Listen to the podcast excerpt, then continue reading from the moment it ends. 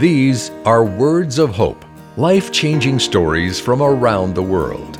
Evangelist John Wesley was stopped one night by a highwayman. This thief robbed the Methodist leader of all his money. Wesley said to the man, If the day should come that you desire to leave this evil way and live for God, remember that the blood of Jesus Christ cleanses from all sin. Some years later, Wesley was stopped by a man after a church service. Remember me? the man asked. I robbed you one night, and you told me that the blood of Jesus Christ cleanses from all sin. I have trusted Christ, and He has changed my life. There is power in the blood of Jesus Christ. You've been listening to Words of Hope. Receive our free daily devotional in your email inbox every morning.